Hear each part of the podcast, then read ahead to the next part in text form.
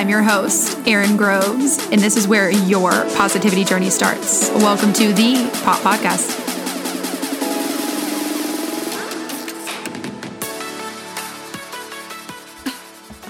Hey, hey, hey, guys, and welcome back to the Pop Podcast. I'm your host, Erin Groves. I hope everyone had a fabulous weekend. And today I am extremely, extremely excited. I have yet another guest that I've been wanting to have on. And I am so grateful that she said yes and she's ready to talk to each and every one of you today. So, to welcome on, I'm going to let her kind of introduce herself, but a little bit of background. Obviously, I'm a yoga instructor. You guys have heard me talk about that before. And the reason why is because of her and her studio. They truly changed my life and changed my perspective on yoga. And so today I have one of the co owners of Harbor Yoga Studio in Columbus, Ohio, Angie O'Brien. Thank you for coming on. Oh, Erin, thanks for having me. We're so, I'm just so excited to see your face because I don't get to see you anymore since you don't live near me. Mm. yeah. I know. In Harbor, I mean, if you guys are in Columbus, which I know a lot of my base is, you if you have not been in there, the studio is next level. And so kind of just like Angie, introduce yourself. Introduce who you are and kind of like the why behind Harbor, and we'll go from there. Okay. Okay, so my name is Angie O'Brien. Um, I am the co owner of Harbor Yoga Studio in Dublin, Ohio. And we've had this studio for about 10 years now. Um, it started out as kind of just a little passion project that we thought might be something fun that we could bring to our community. And because at the time, 10 years ago in Dublin, which is a suburb of Columbus, there weren't a lot of yoga studios outside of just doing a class maybe inside of a gym. So, um, my dear friend Heidi and I, um, one night how that came to be is actually kind of crazy, and I'll get into that later maybe. But um, we decided that this was something that we thought Columbus or Dublin needed, and that we could bring it to them. And so the idea behind Harbor Yoga is that we're kind of the yoga studio for the non-yogi, someone who might be a little intimidated to walk into a quiet room with mirrors and chanting and um, sort of meditation, which I think is an incredible type of yoga. But we wanted to create something for the person that felt way too intimidated to walk into that. And they just felt like, nah, yoga's not for me. Um, we kind of have built our business on we don't speak Sanskrit in the studio. Um, we don't have mirrors specifically because we don't believe that people are looking at themselves for alignment. We think that they're actually looking at themselves, judging themselves. You know, I'm tired. I'm ugly, I've gained weight, I'm pale, all of those things, or look how great she is. Um, the idea is to just focus on you and on your mat for an hour. Our studio is dark, so you can kind of get lost in it. And the music's really loud. So sometimes you might have a feeling that you just didn't even realize an hour went by because you just were caught up in breathing with the music and the darkness. And it's kind of, for some people, they say it's kind of like a club feel. I don't know. But, um, but when we first opened, there was absolutely nothing like this. Um, now I think you can find it. I know that Erin, the studio you go to, um, does something similar to that um, because um, us Midwesterners, we've kind of created a different vibe and a different interpretation of how yoga can be. And we've brought in a lot of people that truly need it the type A's, the athletes, um, the people that um, feel like they need to go out and run 500 miles. This kind of yoga is for them. So that's kind of the basis of what Harbor Yoga is. Yeah, and I would say just to touch on that, I think you're it, it, couldn't be more perfect. And I think that's when I found it. I always thought yoga was, you always hear like, oh, yoga's slow, or how many times as an instructor you hear, well, I'm not flexible. Every time I try to get someone to come, especially every time, males, every time. they're like, oh, I'm not flexible. they are.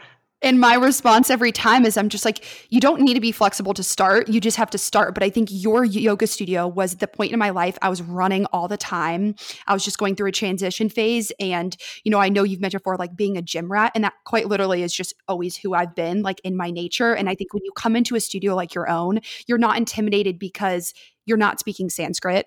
It's you know, base postures that you're building off of, but you're also getting in mountain climbers, you're getting in jump. You, you guys have really right. incorporate the gym feel with the yoga, mental, spiritual kind of physical aspect of that, which until honestly, I just joined the studio that I have now. I have yet to find a studio like Harbor. And it's crazy because I always tell people, I'm like, if I could take them and plant them everywhere I move in my life, that is yeah, truly We get that a lot. We also get people who won't move because they just don't want to have to find a new yoga studio, which is such a compliment, right? Like it's it's huge. But you know, all of those things that you're talking about that brought you to us, um, you know, in the beginning, um, a lot of traditional studios, unfortunately, we were kind of the black sheep of yoga, right? Because people were like, they're not doing yoga. I don't know what that is, which you know, Heidi and I always found found it to be actually hilarious to us because we felt like for all of the training and all the things that everybody does to go through yoga, yoga is based on being kind. Be kind to others, be kind to yourself. These people that were trashing us constantly, I'm like, what is wrong? Like you're the most anti-yoga. Why? Why do you care what we're doing? Right? Like what's the saying? Um, Nike doesn't care what Reebok's up to. Why? If you believe in your product and what you're doing, ours is a niche. We're never going to do meditation. We're never going to be um, a hatha studio. We're not going to do the Ashtanga, although we're based a little bit on Ashtanga yoga, but we're our own separate thing. And, you know, in the beginning, we would get, I mean, we got a Yelp review one time, Erin, that was so nasty. I mean, rip, rip, rip, rip, all down, all the way down it. And we read it. I'm like, oh my gosh, this is horrible. They, they, you know, they didn't they had the music up loud. It was so hot. It was dark in there. Da da da. I thought, oh my gosh, this is going to ruin us. And then someone who comes normally um, when they come to visit out of town wrote one line underneath it that said under that Yelp review that said, all the reasons you mentioned are the reasons that I go there. And I thought, oh my gosh, that's exactly right. You, we may not be for everyone, and we're the first to say we know this place, this place, and this place would be great if that's what you're looking for. People don't do that for us. I mean, we know they don't. Like we, it's come back to us a million times over, and I just feel bad for those people because it, they don't. You don't have to have every single person that's doing yoga come to your place. It's better for all of yoga if more people are doing yoga, right? So that maybe certain times in your life you want what we have to offer, and maybe another time in life you need something a little more less strenuous, right? And I just had someone yesterday who left class had never been there before, and she goes, oh my gosh, Angie, is it normal? I cried at the end of class. I just loved it so much and I felt so happy. She found a different state with our type of yoga.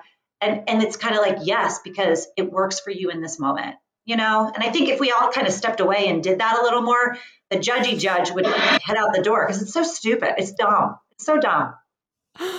I think you hit the nail on the head. Is actually funny. I was having a conversation with someone that I, uh, she works at the studio, and last night, and she was talking about how another person in the fitness industry in Dallas started, you know, ripping someone else, and it's just that. Like you go into a yoga studio, and your intention is to practice and flow and get out whatever the day had, and you always say you're like, leave it at the door, whatever happened for this. And that's stuff I even say now, like all the things that you and Heidi always used to preach in class, I take into it now because it's like flush it all out, let it all go. You're in this space for an hour. You're not looking at yourself. You're not really looking at your neighbor. It's just you, your breath, and your mat. And I think you guys are a niche and that's what's made you so successful and i think if you want to start a business and you know that's always been something that's been on my heart and my mind and it truly i always say i want to open a yoga studio just like harbor and my mom will agree with that just because it's like it's yeah. something different but you appeal to yeah. an audience that i think appreciates it more and it's the energy you want and i think in your studio there's you know not very many people that are judgmental or not very many people that you're always going to have a few. Right, I mean, right. it's like with anything in life, there's always, you know, 1% that's bad. Um, but I think that's just, right. you know, who Couple bad apples. Yeah. yeah. It's, it's who you guys are. And, you know, I think kind of adding on from that is it's just like, obviously your why behind it was, you know, loud music, dark room. And how has that grown or how have you seen your clientele change or do you guys feel like your business is the exact same from the day it started until now i know you guys are like what 10 years in now 10 years in. So that's a great question. Um, when we first started, like I said, a lot of people had no idea. They thought of yoga as what um, something from, you know, way back when, where it was just you wore lots of blankets when you just laid there. You weren't doing actually being active within it. They didn't realize where yoga has how yoga has changed. And so when we first opened, um, our studio was much smaller, and our whole purpose was to teach people the basics. So, in the beginning, unbeknownst to everybody else, we were teaching basically the exact same class with the basic, the same set, same set of eight vinyasas, because we felt like, okay, if you teach these basic steps, then everything can be built onto that. But when we say something, they might be like, okay, now I know what that is and where to go from there. We also, while we taught, we did the entire class with them the whole time again, something that doesn't normally happen. Um, like in our level one classes, we do walk around a little more outside of COVID, but um, overall, when we first started, we did the entire class with them.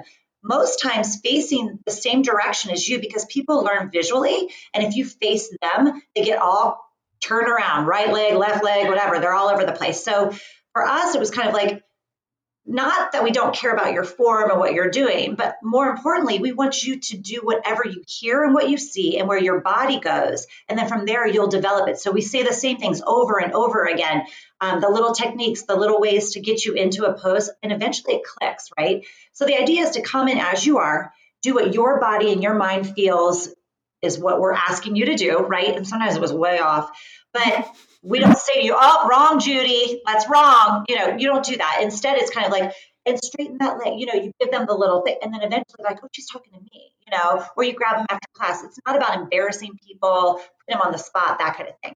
Um, now, as time has gone on, we've got some people that have been with us for the full 10 years, right? And then now they've brought in their husband and their kids. It's it's awesome because now you see these families. And so we've grown. So those who started with us when we were in our 30s, now they're in their 40s, but they've got their kids that are now in their teens to 20s and they're coming and they're bringing their friends. So we've got this whole new younger generation coming in and you're a part of that. You know, you're in that 20 age group where it was like, okay, you know, we started with you like in high school, or we have some mm-hmm. kids that started in middle mm-hmm. school.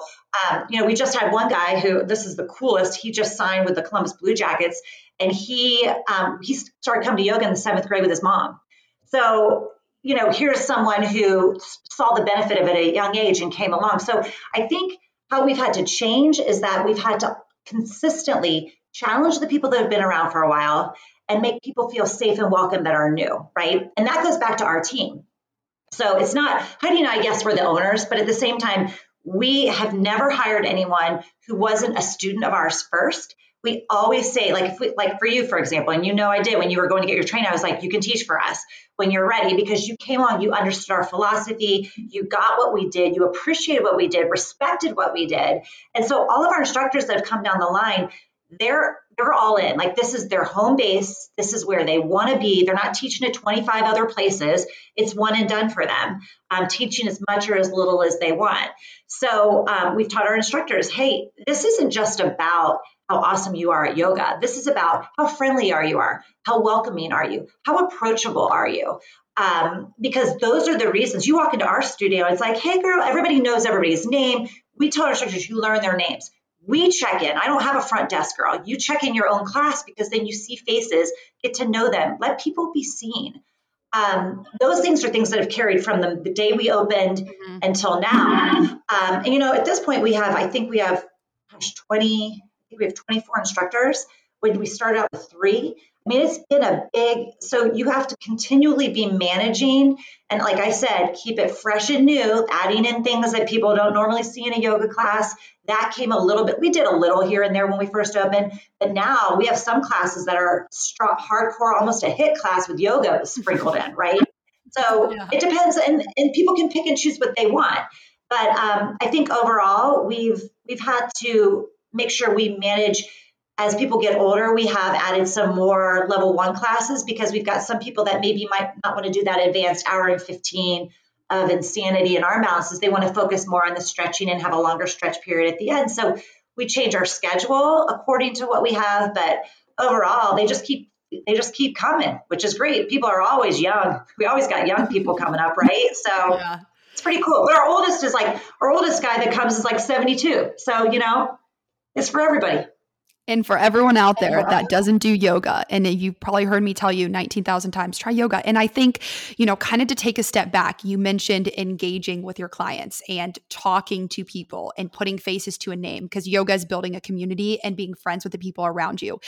Let's take a step back. What did you do before? And has entrepreneurship always been something that is in your mind or was in your mind before you got into Harbor?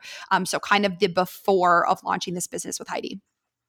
Okay, so um, prior to opening the studio, I was in television ad sales. So I did that for 13 years. Um, right out of college, I went and worked at the ABC affiliate, then I worked at the WB affiliate.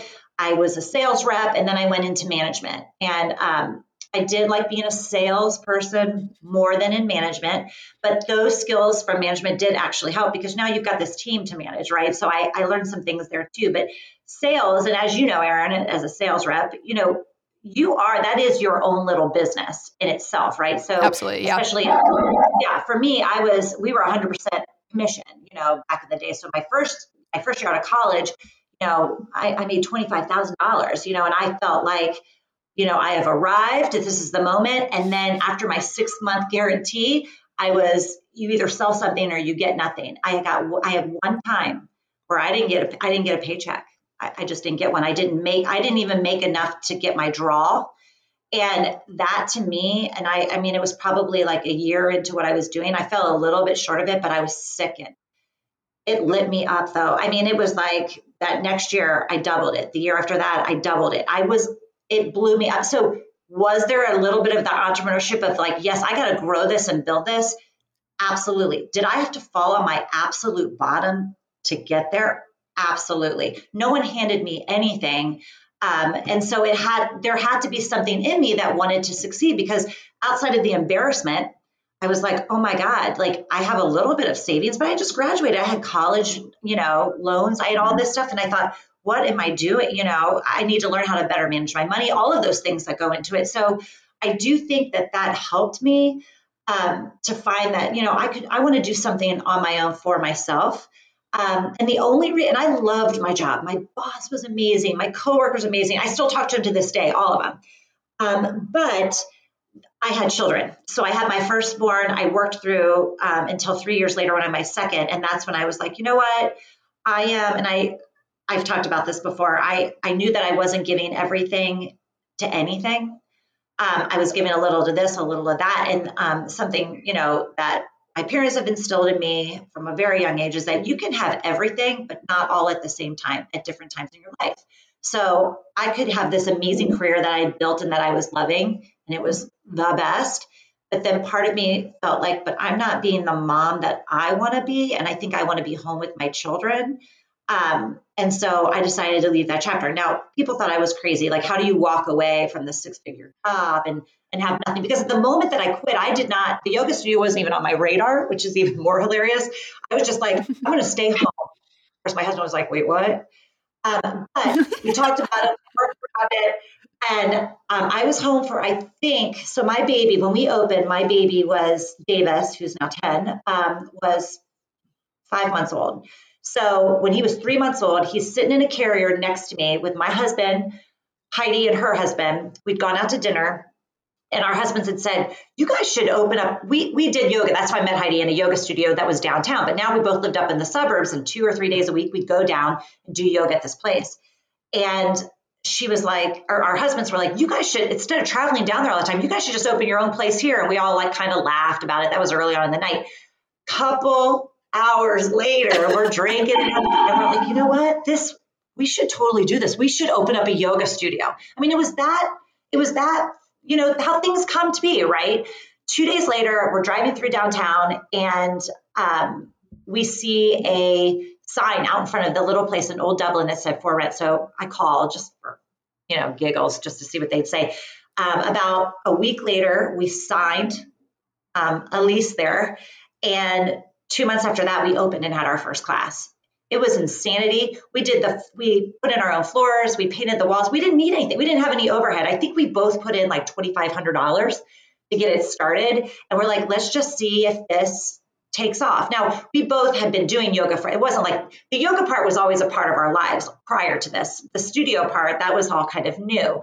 But, um, you know, Heidi has a teaching background and I have a business background. So with the two of us, and Heidi was teaching all the time at that point, yoga already. I had not been teaching yoga. I was just, you know, a student. I had gotten certified. I did my whole thing, but I, I wasn't a teacher at the time.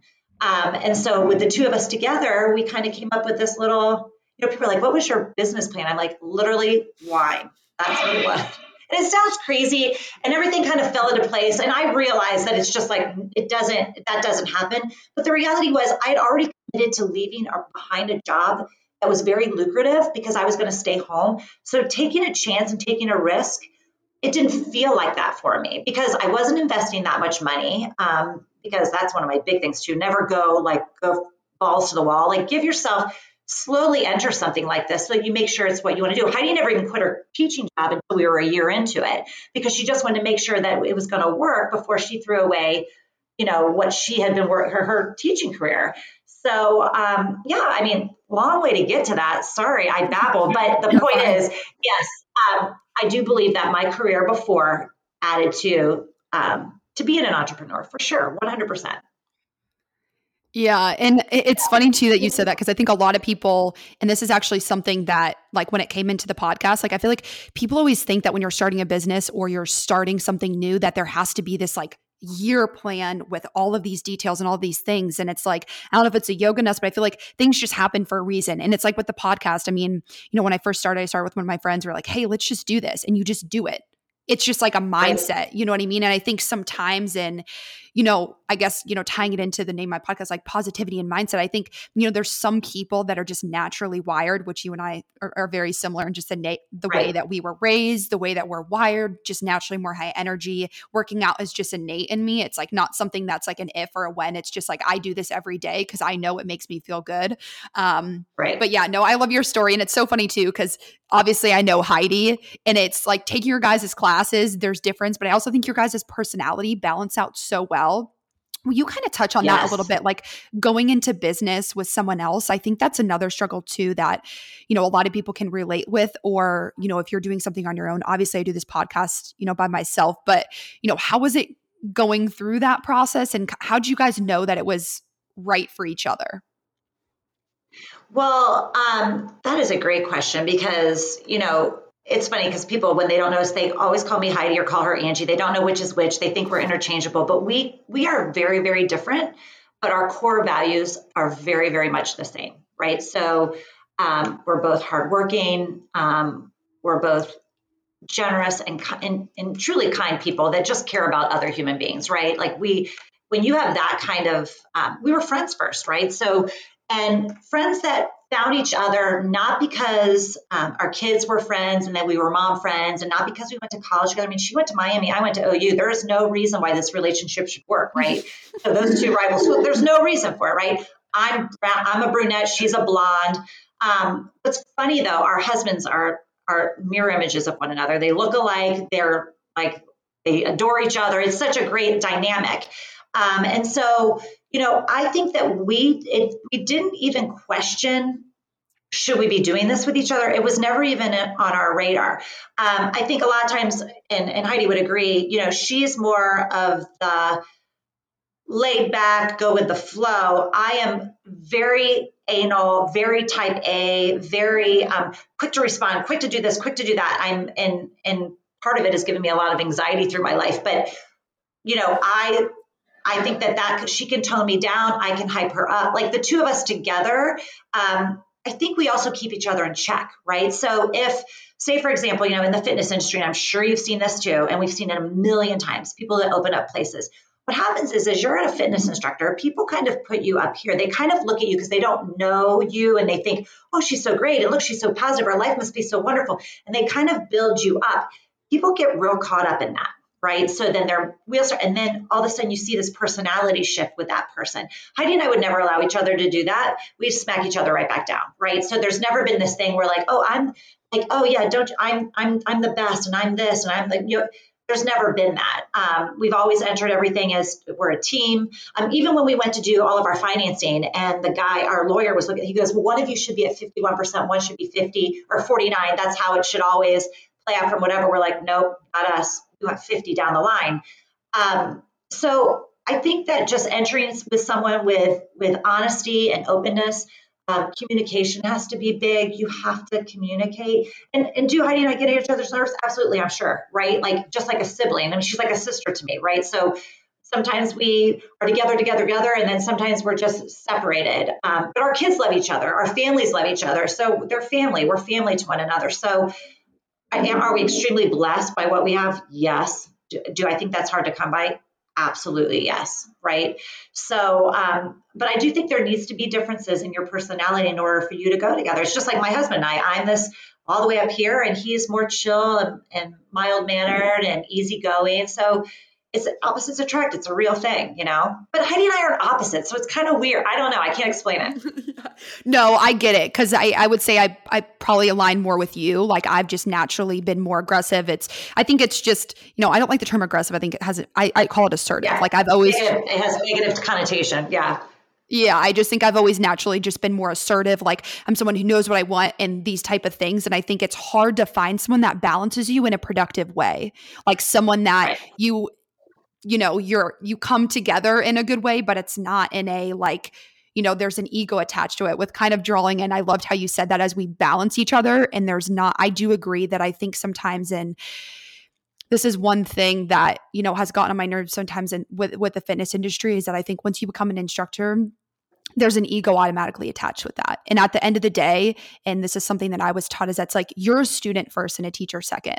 And I try to tell that to any instructor newer. I'm just like, and I try to encompass that in my classes. It's like, come up and talk to me, like, you know, engage with your students, what I, which obviously you guys did a great job of. And it's just like letting go of that ego, which ties directly into yoga. And it's so funny that mm. there's so many people that, you know, I've met or there's, in, eh, you know, again, it's part of life, but I think you know, kind of tying into the beginning of the episode where it's like people, if there's judgment, if there's, you know, condescending attitudes or whatever it is, it's like that's mm-hmm. not yoga. That's not or competition. Yeah, yeah, like you said, like competition. I mean, Heidi and I never ever compete with one another. As a matter of fact, we go to each other's classes because we enjoy what each brings to the table and we can play off of what each other's doing and make it our own. Like we I think it's great. I mean, I've learned she taught way before me. I learned from her too. Do you know what I mean? So there's there's definitely um, the ego part being competitive. I mean, there's a healthy competition, yes, but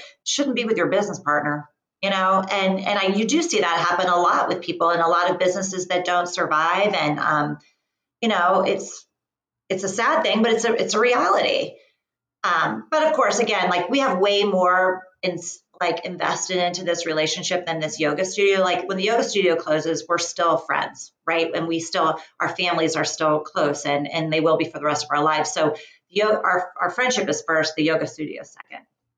Yeah, which. I think is good. And again, it, it's just a healthy relationship to have. You know what I mean? I think, you know, some people go into things on their own. Obviously, you know, I'm on my own with this podcast, but it's just like, I think that can be a hard, you know, way to navigate things, especially if you're not align- aligning, which I think you guys do a great job of. And I actually never would have known that Heidi was more of the laid back one, which is actually, yeah. I oh, really? Not- well, I wouldn't say she's laid back like, um, gosh, it's not, I guess that's not the right terminology because when her class is so high energy, right? Oh, her class like, is next level. Yeah. yeah, it's next level. It's next level. So that's what I'm saying. But when it comes to the business stuff and all of that, she's more like, it'll work out. We'll get that. You know what I mean? Where I'm like, let's do it now. Let's do it now. You know, so, you know, it's, it's, I guess it's for different times in your life, right? Different parts of your, I mean, my classes aren't as intense as hers in that way, you know, so we kind of give and take from each other, like you said. Yeah, but I, I think you guys have such a good balance. I mean, like the classes, it's like you, they're the same intensity, but they feel different in your body. Correct. Like it's just, which Correct. I think brings a whole. And this is something I've learned is that there's a lot of people that might align with your classes and might not align with hers, or vice versa. And I think it attracts a crowd that you know, they can resonate with everyone or, you know, like the Kelly Harrington styles, which are Harrington, which I always loved her classes. Right. For those of you who don't know, it's another instructor out there. If you're in Columbus, uh, try hers.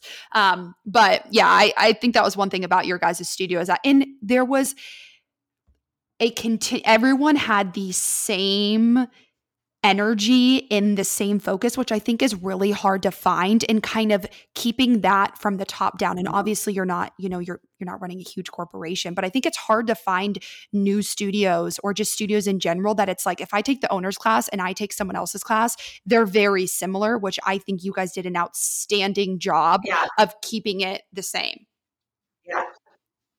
it's well, that's why I said because we only hire people that were students with us first, right? So it's grown because we all buy in. Everybody's bought in to this way of doing it.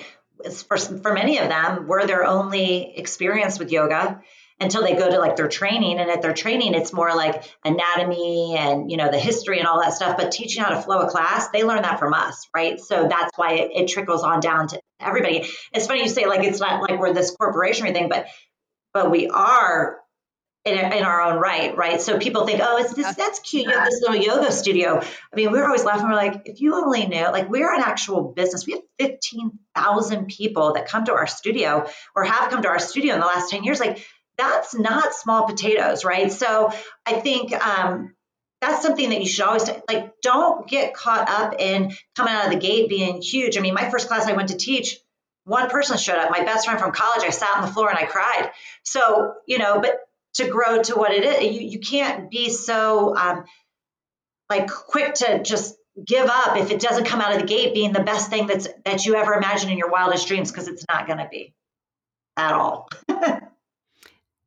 And that is actually, you read my mind. That's where I was going with this. Cause I think, and one thing that's always fascinated me just about entrepreneurship is I think there's one thing and it's mindset and they preach it in my day job. I've heard it all the time and I think it's resilience and touch on that when you're launching a business and you know we can later we can wrap up with like tip pieces of advice, but I think when you're launching a business, I think so many people think it's going to be easy and the reward's going to come overnight. I'm going to make 500 grand tomorrow and you always hear and I'm just like talk to that. How long did it take you guys to see success? What was your mindset around that? How did you overcome all the obstacles that I know come with launching a business and kind of people to take away. Like if you're thinking about launching something, you know, what would you tell them, especially around mindset and how to approach things in a positive light? So when we first opened, um, we thought, okay, we have we have friends that we can get to come. So our first weekend we opened, it was full, right? We could fit 30 people in there and the classes were full and everything's great. And oh my gosh, we're to make it, blah, blah, blah. So the first weekend, that's why I said the first Monday that we opened, I had one person show up, right? So I just remember sitting there thinking, oh God, maybe this wasn't such a good idea. I certainly didn't think, I just certainly didn't feel like, oh my gosh, we're never going to make it. I shouldn't have done this. I've invested all this money. I've spent all this time. I didn't think that at all because, again, we started small and we set the expectation low and we did all of the, the painting and everything ourselves. So you know, when we looked at the money that we put into it, I'm like, well, $2,500 a piece to get going, we can make some mistakes, right? Mm-hmm. We weren't looking to blow it out of the water. We were just looking if we could get five, I think, God, I can't remember what the numbers were now, but whatever it was, I remember being like, okay, if we can get 10 people a day or something like that, it was something ridiculous. Like if we had 75 clients for the week, we could break even. Okay, so that's kind of what we thought and set a goal like, okay, how can we do this? So um, after just getting people coming, we we were like, okay, let's do one of those. It was LivingSocial. Let's do one of those. So we offered this insane deal. It was like 20 classes for $20 or $25, something like that. Okay. well, when I say they sold out, I mean, they were flat. We started freaking out. We're like, we need to pull it. We need to pull it. We can't fit all these people in here because that day it was going on for 24 hours and we could see the number ticking. It was like 700, 800, 900, 1,000 of them were selling. We're like, this is insane. Like, this is freaking out. So what happened was we end up doing that. Well, all these people started coming because they were using their little deal. Some people were like, this is not what I wanted. This is what wasn't what I thought. But a lot of people stayed. And then from there, they started telling other people and it started growing. I want to say within the first six months, we were far past our 75 person per week, right? So we were getting people coming in. We never ever have done anything where we paid for advertising to put something out there because we felt like we want this to grow naturally. And we also don't, we weren't ever thinking it would be what it is now. I mean, having 55 people in a class, like for four hours in a row, like back to back classes, that's insanity um, to us because it wasn't even our radar. We're like, it would be great if we had 10 people in each class and we would be killing it. I mean, I remember one time I called Heidi, we had double digits in a class. And I'm like, double digits. We were screaming in the phone, double digits, which is so crazy. But us, that was success, right? And so that success has constantly changed. Um, even like during this pandemic, right? When everything, like the sky is falling and everything's falling apart, and, you know, we saw a lot of money grabbing going on by, you know, fitness places, and rightfully so. I mean, they were nervous. They're all closing. Some had just opened. Um, some had opened a second location. You saw it everywhere, right? All these businesses, especially fitness places. And Heidi and I sat back and we're like, hold up. We don't need, again, we have, we're, we're already established. Uh, we have people that are loyal to us. We're going to go on Facebook Live two times a day, every day, till, till we can reopen. And we're going to do free classes streaming. We're just going to do it every day. We're not going to charge people. We're not going to say you can donate if you want. We were in a place where we could do it. To us, that felt like success, right? Because we can give back to the community that has given so much to us. Um, because at the end of the day, your business should be something that gives you joy. Mm-hmm. And I mean, yes, there are things here and there with small businesses that are so annoying. And we and Heidi and I have each other each other to bounce it off. And we're always like, we're going to write a book someday, and chapter one's going to be like how not be a dick, you know, or whatever it is, because people are so. Are we allowed to cuss on your podcast? Yeah, you're fine. Yeah. you know what I mean? We laugh about how some people have been. I mean, people that have been incredible have have beat out the people that are not a million times over, right? And so how it's given us so much more than we ever. That wasn't even on my radar. Like to me, that's success. Like I found something that gives people joy, but gives it back to me tenfold. Um, we've been able to give to so many organizations and nonprofits and all of those things where we're like, everything that we bring in, we give it all to you, not a portion of the proceeds, whatever, because to us, that is success to be able to give it back. Now, granted, am I coming from a place where um, it's i have a husband who is making the money that provides for our family, and so I don't have to have the pressure to do this. Absolutely, I'm not. I, I'm acknowledging that 100%, but that to me, I feel like I am offering so much more to my children to see that you give back to the to people. You you you pitch in when you can. You donate your time um, because it's not just about money. And I've talked about um, volunteering and stuff. That's a huge part of my life. But I think that um, you know the, all of those are measures of success to me. And notice not one of the ones I talked about was the money that we made. That to me is not the biggest measure of success. It's just not. So now that we're and, back out of the pandemic, we're starting to get things rolling a little more on that. On that, but you know what? People have come to us that were like, "I did classes with you, and I, I was never able to do one in a um, in person. I've never done yoga, but I came because you guys did such great classes. I wanted to support you. You know, pretty cool." And you hit the nail on the head with. I think that a lot of people make the mistake of their intention behind starting a business is there's one word and it's money. They they want to make money. And i think if your intention going into things and i've heard this from so many successful entrepreneurs is that it's like you need to do something that you're passionate about. And i think there's also this misconception of like your passion can't provide. And i think it provides to you in a different way, which this podcast is for me. And I think it's serving others, it's sharing stories like yours of successful people in all avenues of life. And it's like you can there's everyone is going to take something away from this whether it's positive or not. It's just like you know your mindset and the things you do for other people give back. And that was something my dad i always idolized him. He was in sales but he always gave so much to the people around him. And he mm-hmm. just gave back cuz at the end of the day it's like you know money comes and goes but it's the relationships right. that you build and the people that you meet and the impact that you have in a community that that's what you that's who you are as a person. That's your character. And that, it, again, it's way bigger than any yoga studio or the number of people in a class. And I mean, I could absolutely, absolutely. And you know, Erin, you're at that age. I mean, how old are you? What are you? 25? Yeah, I'll be 25 in July. 21. 25. Okay, so you're at that age, and I remember it. I mean, I'm not that much older than you. I could be your mom, but I remember at that age, there's this whole shift. And it's like you're going to start going to weddings. And as you go to these weddings, people are going to be talking so much about success, success. I did this, I did this, I did this. People that never were like that before, right? I remember being at weddings and being like, oh my God, like, I don't care how successful you are in your bit. Like it just became, and it was all based on money. And it was like climbing the corporate ladder and, and doing those things at 25. I'm like, at 25, you're still you should not be expected to be in a management role. You should be at entry level. You should be learning the ropes so that you can be better when you are older and in those roles. And you know, it's a huge part of where you are in your life right now. And there's a there's a total phenomenon on it. I read a book on it when I was 25 or 26. It's called Quarter Life Crisis. There's a whole thing on it. Have you ever heard of this? It's a real thing.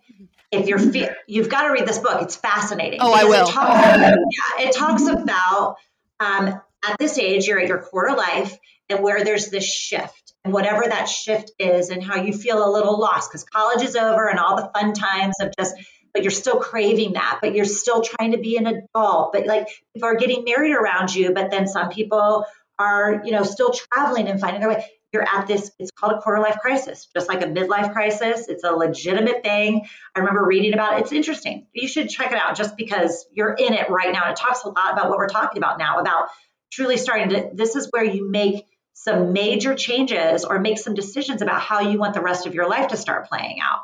Um, it's fascinating. So I recommend that. And uh, I'm big book girl. Big Think Like a Monk is also one of my favorites. Huge. well, I just think it teaches you something, and I could not agree more.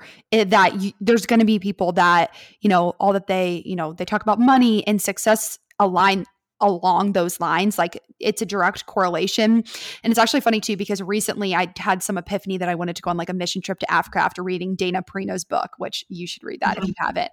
Mm-hmm. Um, and she's so good. And she was just talking about that. And she was talking about all the success that I had in my career was nothing compared to going there and seeing these and helping people like that. And I just came up with this idea. But I think it's so true. And, you know, not to like dive into your you know personal life but i just think it's like so many people get caught up you know maybe they're in the wrong relationship or whatever it is it's just like you know maybe a couple pieces of advice for people that are in their you know maybe they're like me in their 25 or maybe they're in their early 30s listening um, and just you know navigating your career along the lines of relationships when i think society sometimes puts this and I feel this, especially down in Dallas, like you have to be dating or doing this all at this time. And it's just like, but that's not my timeline. Like that's not the timeline God has for me. Um, so kind of speak to that right. and maybe some tips of advice that you would give people as they're navigating. Oh gosh. Oh yeah. Well, so Erin, I could give you a uh, a full podcast on my 20 dating life. Uh, it's fascinating. we'll talk about that offline. Um, but it's interesting that you would bring that up because it was it was a huge part of why I am who I am, and because of of people or a, a person that I dated, and and how it changed my life and changed my direction of my life, and how it um, helped me to refocus on what was important, and truly opened me up to find someone who um, truly loved me um, in a way that I just didn't know was an option, right? And so, um, someone who supported me, like like I said, the only reason that this even came to be, Heidi and I would never have sat and talked about it. It was our spouses. It was it was Mike, I think, that actually said it. You guys should just open up a studio. Um, having that support and someone who um, you know there's absolutely nothing wrong with you know there's all this talk nowadays about you know feminism and and being like you know, you don't need no man and all of these things and and all of that. But and and I get that um, to a point, but you do need to have some someone in your life that is a support system. And there's nothing to me um, more gratifying than coming home and having my family and having my husband and of all the things I do and the places I've been and everything I've seen and all of these things, the best thing for me is just being home with my family. And um, I think that, um, and having this job that I love, I don't know which one fed into the other one, right? I have this job that I love because my husband supported me. And because I have this job that I love, I come home and I'm not stressed out and, and anxious and yelling and everything all the time. So which one made which one better? I don't know. Um, but I do think it's a huge part of who we are. Um, and you know, maybe you're someone who doesn't ever plan on getting married. That's fine, but find your people. Um, and have a support system because truly all the success in the world and, and climbing that corporate ladder i have lots of friends that are in their 40s now that put all of that off in terms of finding a mate and and doing that because they were on this this road. And now they say what's so hard is they have all of this stuff and then no one to share it with. And I think, um, and that's something that you won't realize until it's too late. Um, in terms of, well, it's never too late. You can always get married, but I'm just saying, you know, you you get used to being alone. You get used to, um, you know, and, and a lot of people I think noticed it in these last couple months when we were at home. You know, I I know a lot of people that are single that were home that were like that was so it was so lonely so lonely because they didn't even have a dog, right? So it's kind of like you come home because their life was going to work, going to work meetings, going to drinks, going to dinners, doing all those things, and that was cut off short. And then you you were forced to look around and be like, what is my purpose and and and what do I want my what's my legacy here? What am I leaving behind? Um, and it doesn't have to be kids or a spouse, but it does need to be relationships of some sort. I I truly believe that.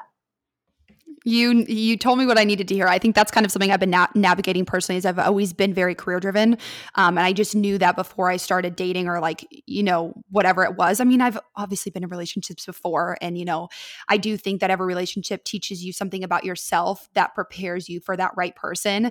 Um, but I think it's just, and I think for me personally, I'm just going to speak for myself as it's navigating both. I think it's combining like being so passionate and so career driven and finding someone that balances that. And your husband seems like someone that I would, you know, and any person I talk to that's similar to me, it's always like, you know, I need someone that balances me out and kind of is that calm just because I'm so high energy and always so up here.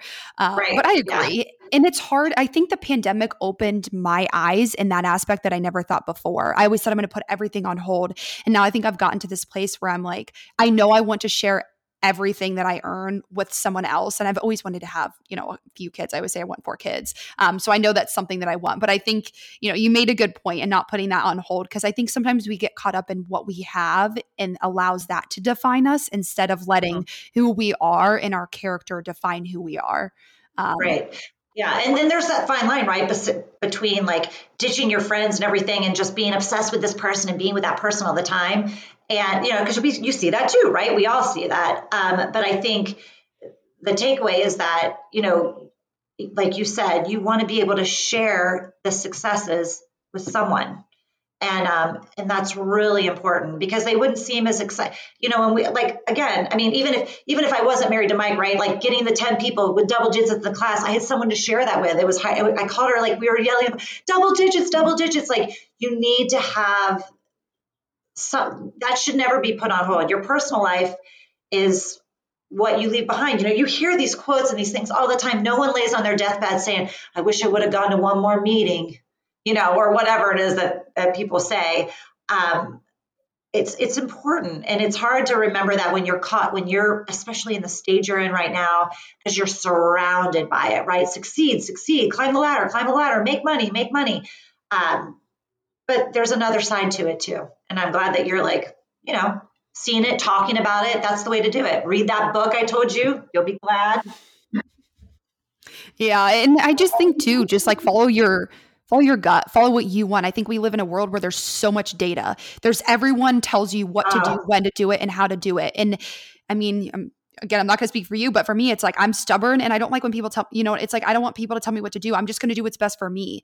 And i think you know after everything that we've talked about on this podcast from entrepreneurship relationship and everything in between it all comes back to you know doing what's best for you and being a kind genuine human being. And if there's one thing i've learned in this life and you know 25 years it's just like being a kind human being takes you anywhere and everywhere you want to go.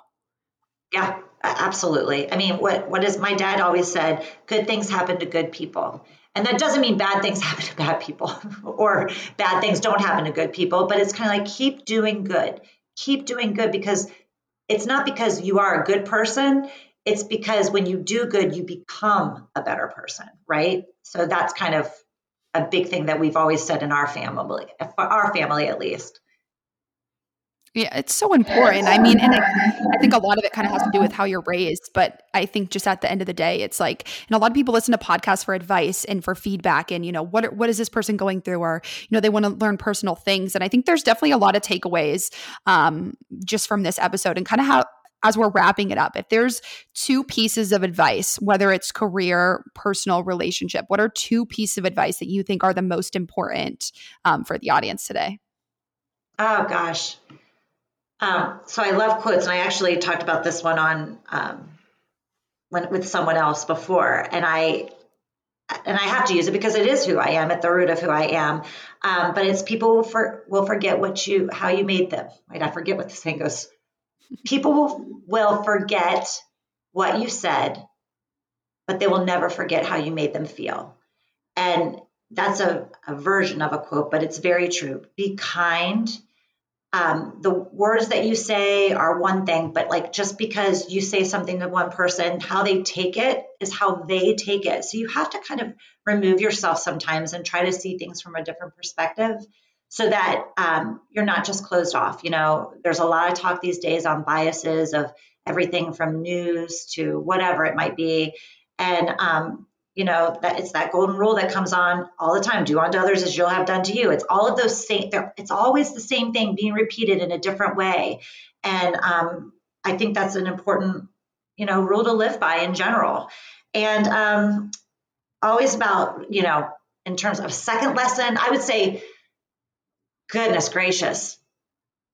Volunteer.